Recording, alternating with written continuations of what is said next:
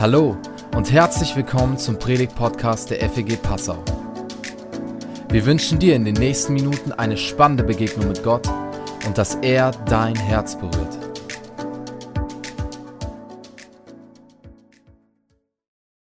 Schön euch zu sehen. Guten Morgen. Ich freue mich auf diesen Ostersonntag. Es gibt so, da wo ich herkomme, wir kommen ja alle aus ganz unterschiedlichen Hintergründen. Manche kommen vielleicht von euch aus einer evangelischen Kirche groß geworden oder katholischen. Ich bin in, in so einer Freikirche groß geworden, wie wir das auch hier in Passau gründen möchten. Ähm, und da gab es so eine, gibt es so eine Tradition, wenn der, der, der die Predigt gemacht hat, am Ostermorgen nach vorne gegangen ist, hat er so einen Ostergruß gesagt. Kennt ihr das? Habt ihr schon mal gehört? Dann ist die Person nach vorne gegangen und hat gesagt, so, der Herr ist auferstanden. Ah, meinte, ich wusste nicht, wie das klappt.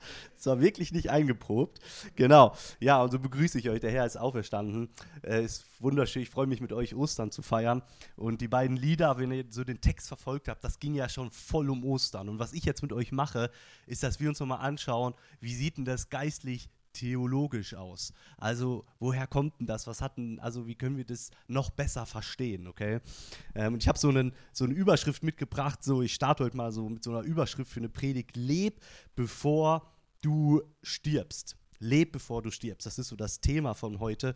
Und das, worum es so geht, ist, wir wünschen uns ja alles, alle ein wirklich gutes Leben zu leben. Wir haben alle Sehnsucht nach einem Leben mit Qualität, ein erfülltes Leben, ein langes Leben, ein gesundes, ein glückliches Leben mit einem Sinn und einem Zweck. So, das ist so das, die Sehnsucht, die jeder Mensch so tief in seinem Herzen ähm, verspürt, dass wir, das, dass wir da so ein Leben leben können. Leb bevor du stirbst. Und zwar nicht nur irgendwie zu leben, sondern eben richtig gut und erfüllt und glücklich zu leben. Das möchten wir. Und wenn wir so schauen, dann haben Menschen über die Jahrhunderte immer schon ganz unterschiedliche Konzepte entwickelt, wie sie dieses Leben leben können. Ja, also es gibt so ganz unterschiedliche äh, Lebenskonzepte und wenn wir so über die reden, dann gehört es auch, also wenn wir über das Leben reden, dann müssen wir auch über den Tod reden, oder? Also wenn wir über das Leben reden, müssen wir auch über den Tod reden, weil der Tod zum Leben einfach dazugehört. Und so jemand hat mal gesagt, wir können nicht entscheiden, wie und wann wir sterben, aber wir können entscheiden, wie wir leben. Wir können nicht entscheiden, wie und wann wir sterben. Ja, obwohl es gibt ja mittlerweile sogar rechtlich in Deutschland ein paar Möglichkeiten, aber in der Regel kann man das nicht entscheiden. Als Arzt weiß man das, kann man das nicht entscheiden. Aber wir können entscheiden, wie wir leben. Wir können entscheiden, wie wir leben. Und meine Frage, so, die mich beschäftigt für diese Predigt, ja, aber wie denn? Wie können wir denn leben? Was ist denn so ein gutes Konzept, was uns verspricht, dass wir wirklich erfüllt und glücklich leben können? Und so über die Jahrhunderte gab es da immer verschiedene Ideen und man kann die so aufteilen, grob in Konzepte, die eher so das Diesseits betonen und Konzepte, die eher so auf das Jenseits gucken, also auf das Höhere, auf das Leben nach dem Tod. Und auf Diesseits da ist so zum Beispiel ein Beispiel der Steve Jobs. Kennt ihr den? Steve Jobs ist der Typ, der diese Geräte mit dem angebissenen Apfel erfunden hat. Das ist Steve Jobs, äh, ist glaube ich 2011 oder so gestorben, war ein ganz bekannter, innovativer Kerl, der hat auch echt eine gute Figur auf der Bühne gemacht, dem hat man gerne zugehört. Und wenn der sowas gesagt hat, also war wirklich für manche ist das ja bis heute so der Tech-Prophet, wenn wir sagen, okay, so müssen wir es machen, wie der Steve Jobs dann läuft. So. Und der hat mal 2005 in der Stanford University eine Rede vor, also eine Abschlussrede vor ähm, vor, äh, vor Studenten gehalten vor dem Abschluss und er hat so in dieser Rede so gesagt, hey Leute, ich gebe euch eine Sache mit für euer Leben, wie ihr glücklich werden könnt und das ist, dass ihr immer das, die Dinge tut, die ihr liebt. Wenn ihr immer die Dinge tut, die ihr im Leben liebt, dann werdet ihr erfüllt und glücklich sein. Und er hat auch so über den Tod geredet, hat auch gesagt, ja, der Tod, liebe Freunde, das ist einfach was Notwendiges und es ist auch gut, dass wir manchmal auf den Tod blicken, weil der hilft uns nämlich auf das Diesseits zu fokussieren zu sein und die Dinge zu tun, die wir lieb, wirklich lieben. Und er sagt, Leute, holt alles raus, ihr habt nur dieses Leben, holt alles raus, tut die Dinge, die ihr lebt, habt einen Fokus auf das Diesseits, macht das Beste raus und dann läuft's schon. So, das war so ein bisschen seine Message. Und wenn ich das so lese und höre, dann merke ich ja, das resoniert auch so ein bisschen in mir. Also ich bin ja auch ein Kind meiner Zeit. So, mir wurde auch in der Schule, Philipp, ist wichtig, mach, du musst einen Job suchen, der dir gefällt, der dir Spaß macht, den du liebst, damit du glücklich werden kannst. Also so oft eine Message, die ich gehört habe. Ich, okay, Das ist mal ein Fokus auf das Diesseits. Dann gibt es auch so ganz andere Konzepte. Vielleicht wart ihr schon mal so im fernöstlichen Raum, aber seit 20, 30 Jahren erleben diese Konzepte auch einen Mega-Boom in der westlichen Welt, in Europa. Und das sind so oft so spirituelle Konzepte, Konzepte, so, die aus dem Buddhismus, aus dem Hinduismus kommen, die dir sagen, hey, schau mal, dieses Leben hier, das ist nur der Vorspann, das Wahre kommt erst noch, konzentriere dich jetzt auf ein möglichst geordnetes Leben, äh, Karma und so weiter, aber in Wirklichkeit das, das, die richtige Party oder wie auch immer kommt noch. Und alles, was du hier tust, das hat Auswirkungen auf das Jenseits bis hin zu jeder Mücke, die du zerklatscht oder jede Kuh, die du von der Fahrbahn scheucht oder so. Alles hat Auswirkungen. Pass bloß auf, was du tust. Ja, und bei einigen Leuten, bei manchen, nicht bei allen, die landen dann auch in so einer Askese, in so einem ganz schweren Leben, in so einem ängstlichen Leben, weil sie ja, ja nicht wissen, was mache ich falsch und wie muss ich leben dass es im Jenseits dann doch irgendwie gut rauskommt. Und der Fokus, der liegt so ganz stark so auf ähm, das Jenseits auf das höhere Ziel. Und ich habe mich so gefragt, ja, was hat denn Jesus vorgeschlagen? Welches Konzept war Jesus so eher da oder hier? Welches Konzept hat Jesus denn vorgeschlagen? Was sagt Jesus uns, wie wir ein Leben leben können, was gelingt? Und ich schaue mir jetzt mit euch heute Morgen einen Bibeltext an. Und das ist ja fast unmodern geworden in manchen Kirchen, dass man lange Bibeltexte liest. Ich mache das auch nicht oft, weil ich merke, ah, es, fällt auch manchmal schwer zu folgen. Ich weiß das auch selber, wenn ich Predigten höre, aber ich ermutige, es ist Ostersonntagmorgen, ihr seid, ihr habt gerade eben gefrühstückt und ihr habt ja alle einen Liter Kaffee intus. Also ähm, versucht euch mal, versucht mal diesen Text zu folgen mit mir zusammen, dass wir so ein bisschen den Gedanken verstehen. Der Text den Text hat Paulus geschrieben, ist ein Apostel gewesen in der Bibel, hat, äh, nicht in der Bibel, sondern im, zur Zeit nach Jesus, zur Zeit, wo das Neue Testament entstanden ist. Und er hat so ein paar Briefe geschrieben an so Gemeinden, wie wir das sind. Und ein Brief, den er geschrieben hat, das ist der Römerbrief, hat er in die Gemeinde in Rom geschrieben. Und an die schreibt er jetzt so ein paar Verse und er versucht den zu erklären, welche Bedeutung Ostern hat. Welche Bedeutung die Auferstehung von Jesus Christus im Leben von uns Menschen hat. Okay? Das ist so das Thema von dem Text und das lesen wir jetzt mal gemeinsam. Wir sind doch, was die Sünde betrifft, gestorben. Wie können wir da noch länger mit der Sünde leben? Oder wisst ihr nicht, was es heißt, auf Jesus Christus getauft zu sein? Wisst ihr nicht, dass wir alle durch diese Taufe mit einbezogen worden sind in seinen Tod? Durch die Taufe sind wir mit Christus gestorben und sind daher auch mit ihm begraben worden. Also jetzt ist er noch bei Karfreitag, ja, wir haben am Karfreitag gefeiert, den Tod von Jesus und Paulus sagt, die Taufe, das Untertauchen im Wasser, Symbol dafür, dass wir mit Jesus gestorben sind. Schreck, gell? mit Jesus gestorben, Mann, kann, kann, kann man das verstehen. Weil nun aber Christus durch die unvergleichlich herrliche Macht des Vaters von den Toten auferstanden ist, ist auch unser Leben neu geworden und das bedeutet, wir sollen jetzt ein neues Leben führen. Also es geht um neues Leben. Leben, bevor wir sterben, um ein gutes, um ein neues Leben zu führen.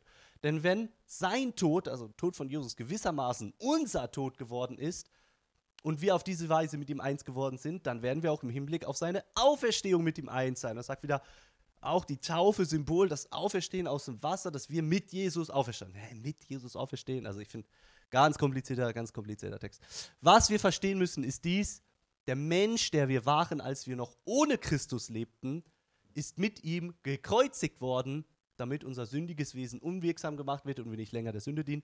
Denn wer gestorben ist, vom Herrschaftsanspruch der Sünde befreit, ist vom Herrschaftsanspruch der Sünde befreit. Und da wir mit Christus gestorben sind, vertrauen wir darauf, dass wir auch mit ihm leben werden. Also es geht um Leben, aber ist schon komplizierter Text, oder? Also im Griechischen sind das irgendwie zwei Sätze oder drei.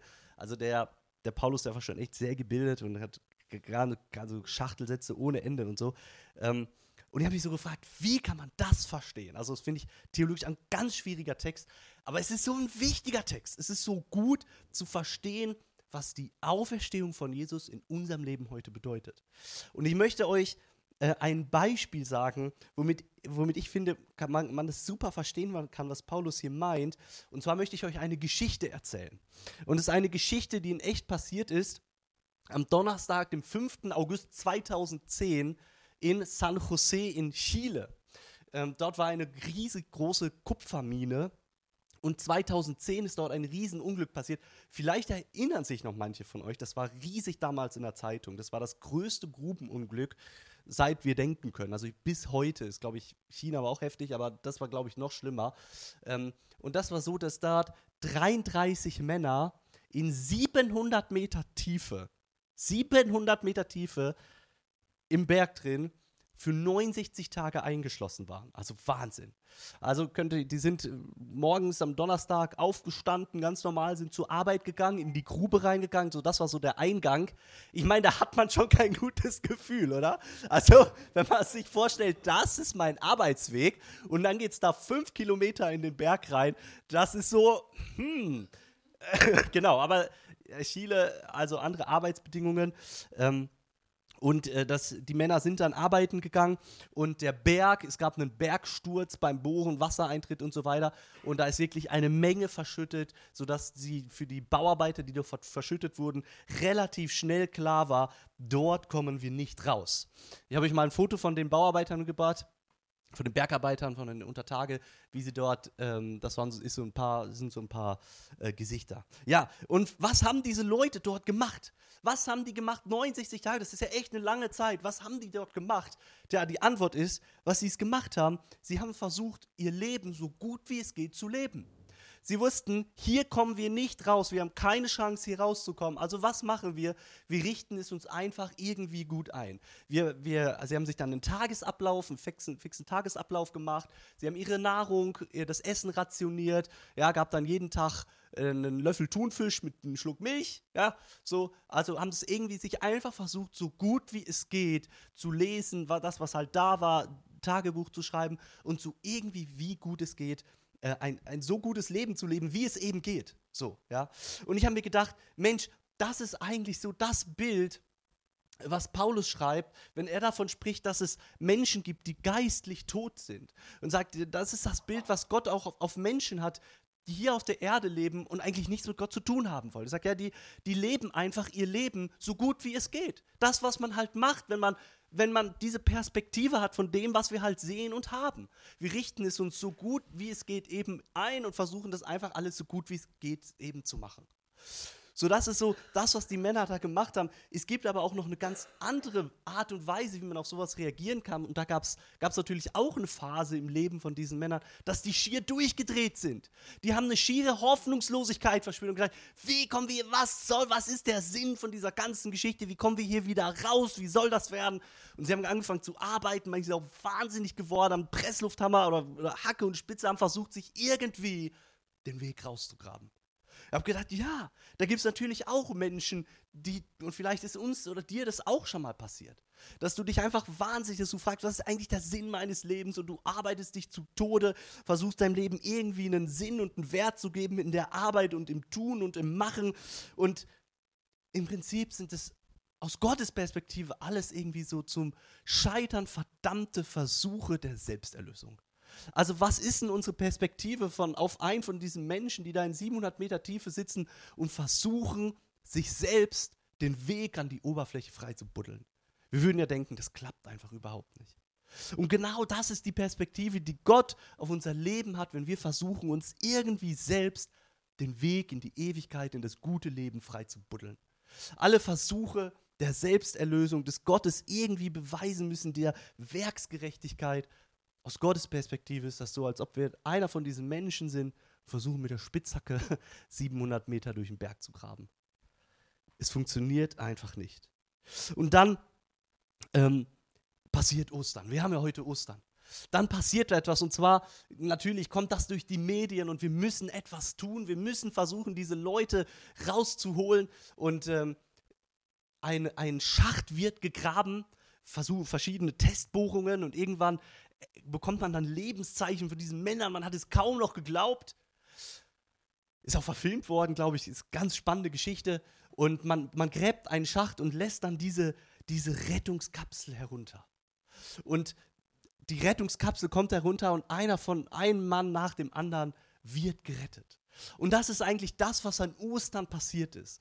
An Ostern hat Jesus diesen Berg des Todes, das, was uns trennt von Gott, diese, diese schiere Verdammtheit ins Sinnlose, Gott hat diesen Berg des Todes zertrümmert.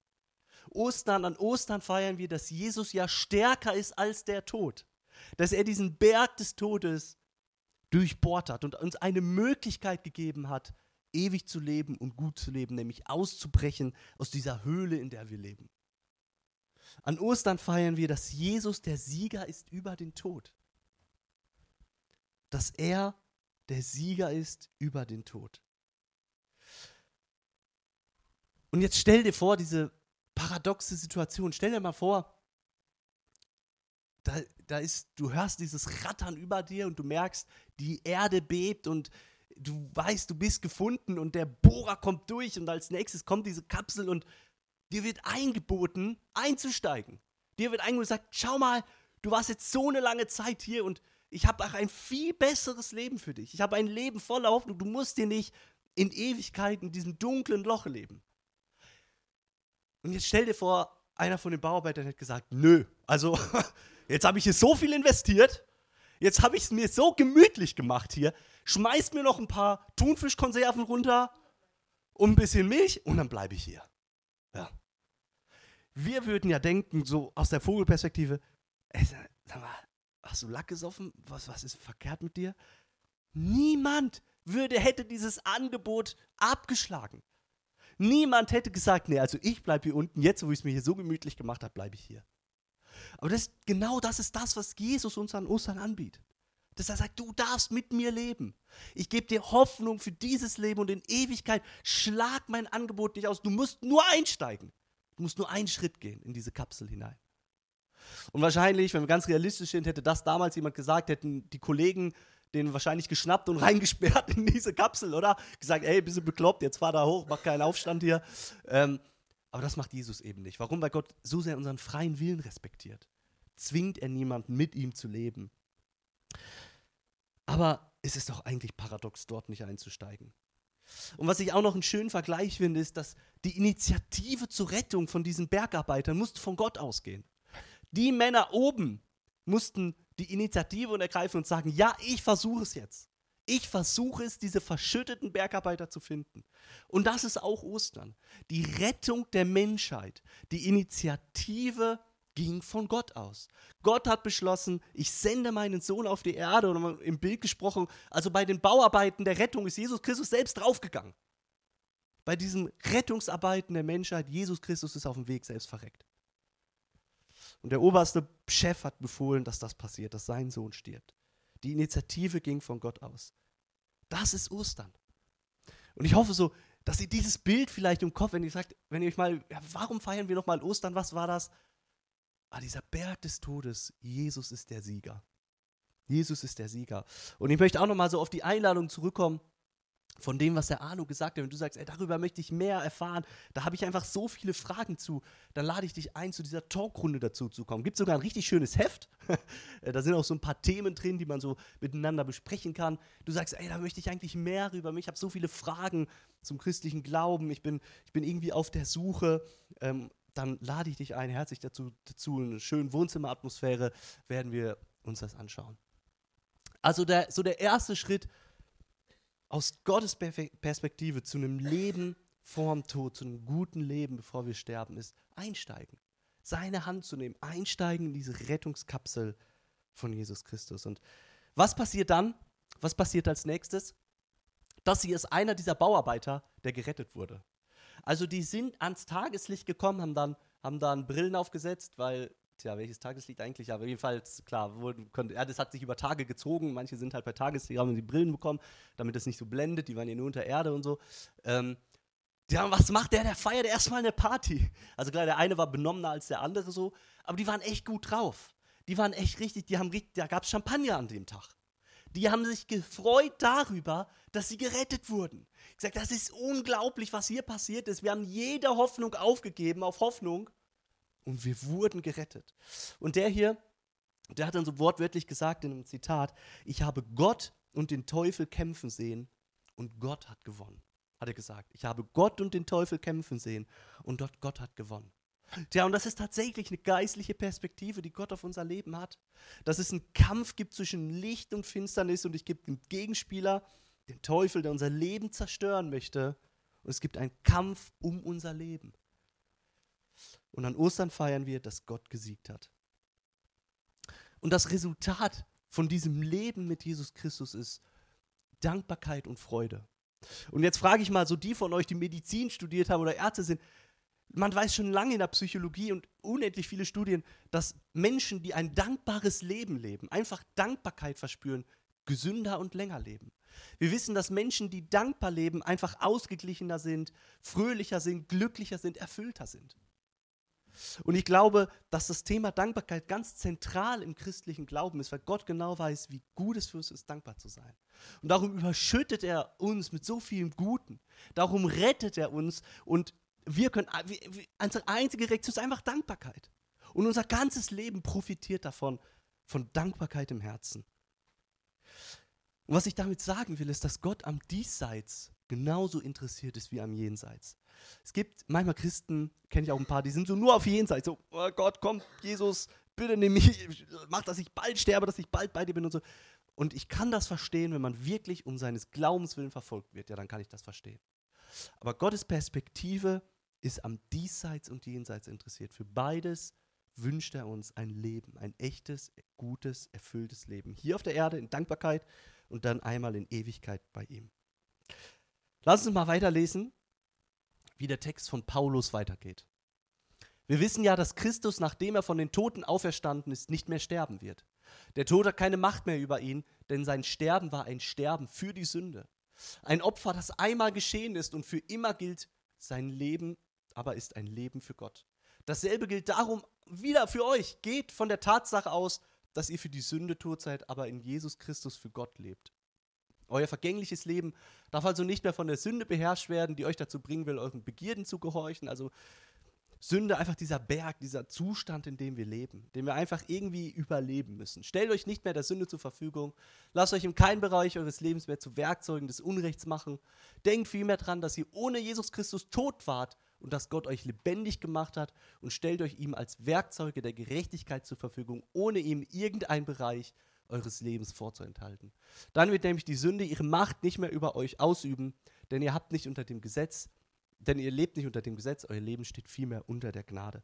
Jesus, Paulus redet hier so oft von Sünde und ich weiß, gerade für Menschen, ich sage mal bewusst, die viel aus dem katholischen Hintergrund kommen, die verbinden unter Sünde oft so einen, Gott guckt irgendwie runter und wenn ich irgendwie so mache, wo ich so machen soll, dann haut er mir auf die Finger und dann muss ich zum Papst gehen und Buße tun und dann wird wieder alles gut. So. Ich will es gar nicht irgendwie schlecht reden oder so, aber das ist oft das, was unter Sünde so einzelne Sachen, die ich irgendwie doof mache. Aber das ist nicht das, was Paulus meint. Paulus redet hier von einem Zustand. Er meint wirklich das Leben in, in diesem Berg, in diesem Todesberg und das Leben mit Gott. Ihm geht es nicht um einzelne, einzelne Sachen, darum geht es nicht. Ihm geht es um unser Herz. Ihm geht es um unser Herz. Und wie können wir das so verstehen, dieses, dieser Wechsel, diese Veränderung, die passiert? Und da habe ich euch noch eine Geschichte mitgebracht zum Schluss, eine letzte Geschichte, die das auch nochmal so richtig veranschaulicht und ich sage diese, ich liebe diese Geschichte. Es ist die Geschichte von Jean Valjean, ein Sträfling 1815 in Toulon in Frankreich. Kennt ihr das Musical Les, Les Miserables?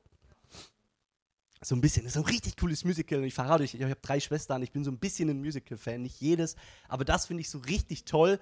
Ähm, und es erzählt so die Geschichte von Jean Valjean, von einem Häftling, der, ähm, der für seine Familie Brot geklaut hat, um zu überleben. Und er kommt dann für 15 Jahre in so ein Arbeitslager, erlebt dort Misshandlung, Erniedrigung. Und dann irgendwann kommt er auf Bewährung frei. Und so die Geschichte erzählt so einem Mann, der voller Hass erfüllt ist und einfach nur wahnsinnig schlimme Sachen erlebt hat.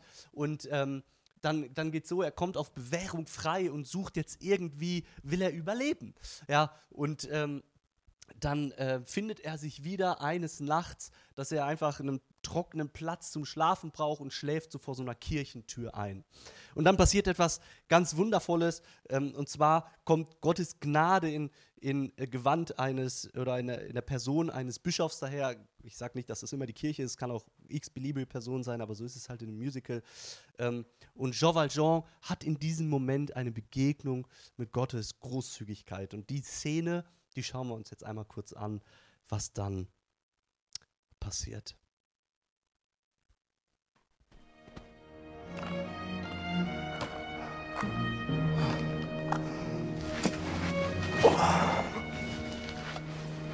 Hey! Come and suffer, you are weary. And the night is cold out here. Though our lives are very humble, what we have, we have to share. There is wine here to revive you. There is bread to make you strong. There's a bed to rest till morning. Rest from pain and rest from wrong.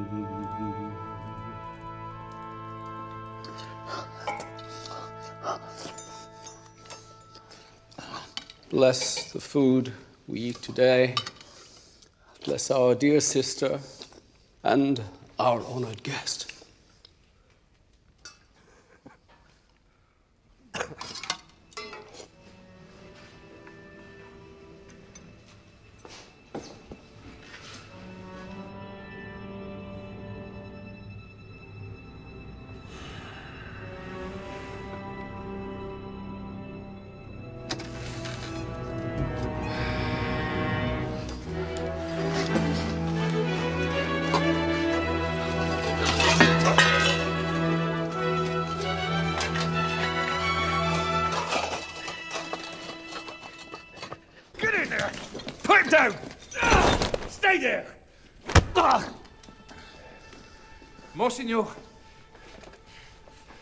Silver. We caught this man red handed. You had the nerve to say you gave him this? That is right. But my friend, you left so early. Surely something slipped your mind. You forgot. I gave these also. Would you leave the best behind?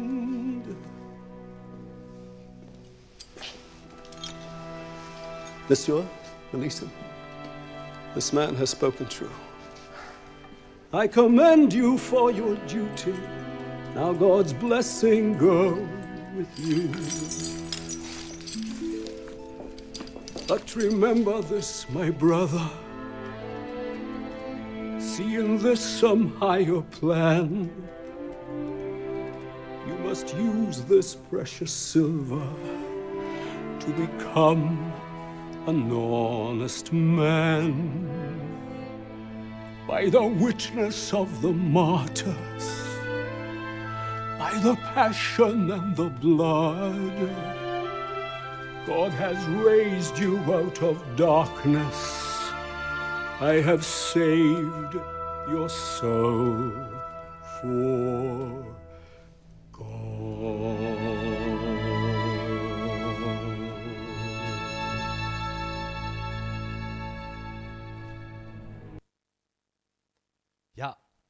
Also Jean Valjean kommt zu diesem Bischof und erlebt seine Gastfreundschaft. Und man denkt sich, und er merkt ja so, my honored guest, redest du von mir? Und er kommt dann zu diesem Moment nachts, dass er wach wird und sein Herz wieder erfüllt voller, ich muss mein Leben, ich muss selbst dafür sorgen, dass es mir gut geht. Und er beklaut den Bischof. Er beklaut den Bischof, nimmt alles mit, wird dann gefasst von, von, von, diesen, von der Gendarmerie, von diesem Polizisten, die bringen ihn zurück und er hat dann wohl dem Polizisten gesagt, ja, der Bischof hat mir das gegeben. So, war natürlich nicht richtig. Und äh, dann sagt der Polizist das dem Bischof und der Bischof sagt dann das Überraschende, ja, das stimmt, ich habe es ihm gegeben. Und dann sagt er, ja, aber mein lieber Freund Jacques Valjean, du hast das Beste vergessen. Hier, die silbernen Kerzenständer, die habe ich dir doch eigentlich auch gegeben, die hast du wohl vergessen. So, ne? Und beschenkt ihn damit überreich. Und der Polizist ne, weiß auch nicht, ob er das jetzt richtig glauben soll oder so. Und in dem Roman, da sagt der Bischof zum, zu Jean Valjean, Jean Valjean, mein Bruder, Sie gehören nicht mehr dem Bösen, sondern dem Guten. Ich kaufe ihre Seele, ich entziehe sie den schwarzen Gedanken und dem Geist der Verderbnis und überantworte sie Gott. Und das, diese Geschichte ist ein super Bild für das, was Paulus meint, wenn Paulus sagt, hey, durch das, was Jesus Christus für euch getan hat, verändert sich etwas in eurem Leben. Ihr müsst nicht in eurem Zustand des, des Hasses und des Ich muss selbst das Gute für mich erarbeiten und die Verbitterung über das, was Menschen mir angetan haben, ich muss in dem nicht verharren. sondern schau mal, ich beschenke dich. Und ich beschenke dich mit so viel Gnade und mit so viel Guten. Du kannst es, du kannst es gar nicht begreifen, wie sehr ich dich beschenke. Und ich sage euch, in der Theologie gibt es dafür einen Fachbegriff, das sind die Werke Christi, ist wirklich ein theologisches Konzept, was dahinter steht, was gesagt wird, dass das, was Jesus in seinem Leben an guten Dingen getan hat, dass uns das angerechnet wird. Das heißt, ich sag mal, unser Punktestand gibt es eigentlich gar nicht, aber wenn man sich das so vorstellt, bei Gott, der ist nicht nur auf Null durch die Vergebung, sondern der ist auf plus 10.000 und wir können das niemals so viel schlechtes Dinge tun, wie Gott uns beschenkt mit seiner Gnade. Und was passiert dadurch bei Jean Valjean? Diese Geschichte geht weiter, dass er durch das Gute, was er erlebt hat, sein Leben verändert. Er wird dann Bürgermeister von einer Kleinstadt, nimmt eine Prostituierte auf, die stirbt dann, dann zieht er ihr Kind groß ähm, und wird ein ganz äh, ehrenvoller Mann, der Menschen hilft und was Gutes tut. Und wodurch kann er das, wodurch geschieht diese Veränderung? Wodurch geschieht dieser, dieser, dieser Zustandschange? Dadurch, dass er Gottes Liebe und Gottes Gnade erlebt hat.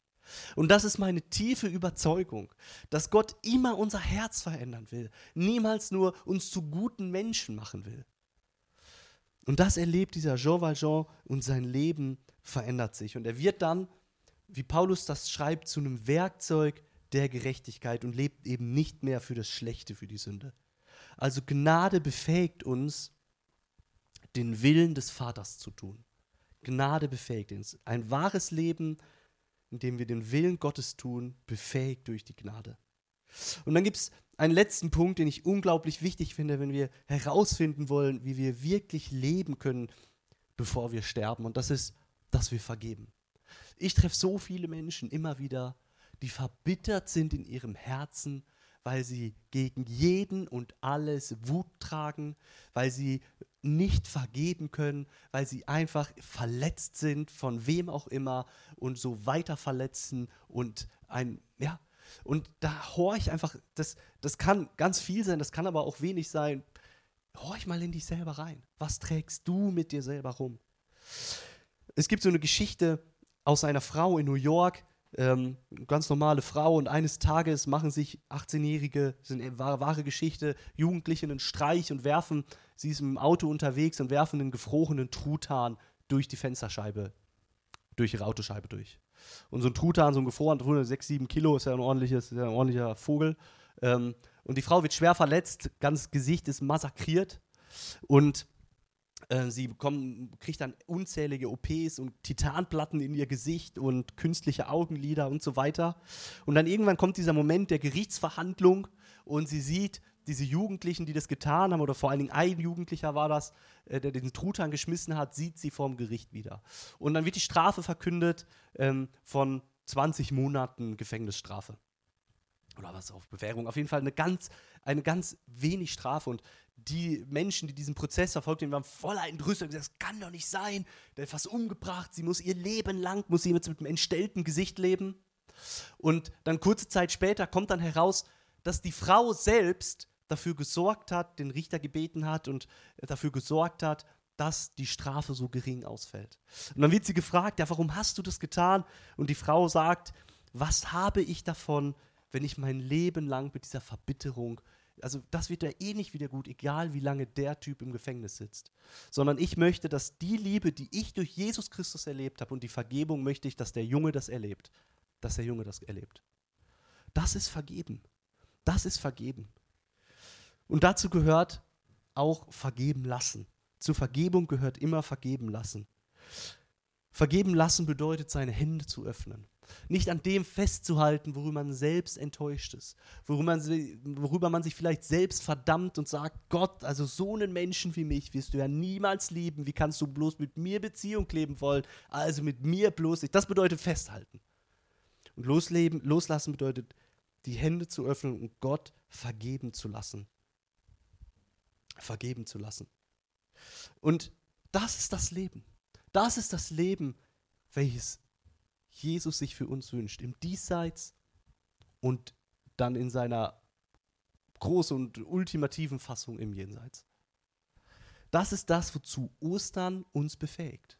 Das ist das Leben, was durch Ostern möglich geworden ist. Und dazu lädt dich Jesus ein. Und ich frage dich, lebst du so oder lebst du vielleicht manchmal noch mit dem Kopf in der Röhre, mit dem Kopf unter der Erde? Und Johannes, ein Jünger von Jesus, schreibt an einer Stelle, leben wir aber im Licht, so wie Gott im Licht ist, dann haben wir Gemeinschaft miteinander und das Blut, das sein Sohn Jesus Christus für uns vergossen hat, befreit uns von aller Schuld. Und so wie die Bauarbeiter ans Licht gekommen sind, so kommen wir durch Ostern ans Licht und dürfen in diesem Licht leben, in diesem Licht Gemeinde gründen, miteinander unterwegs sein und befreit sein von aller Schuld. Das ist Ostern. Das ist Leben, wahres, gutes Leben.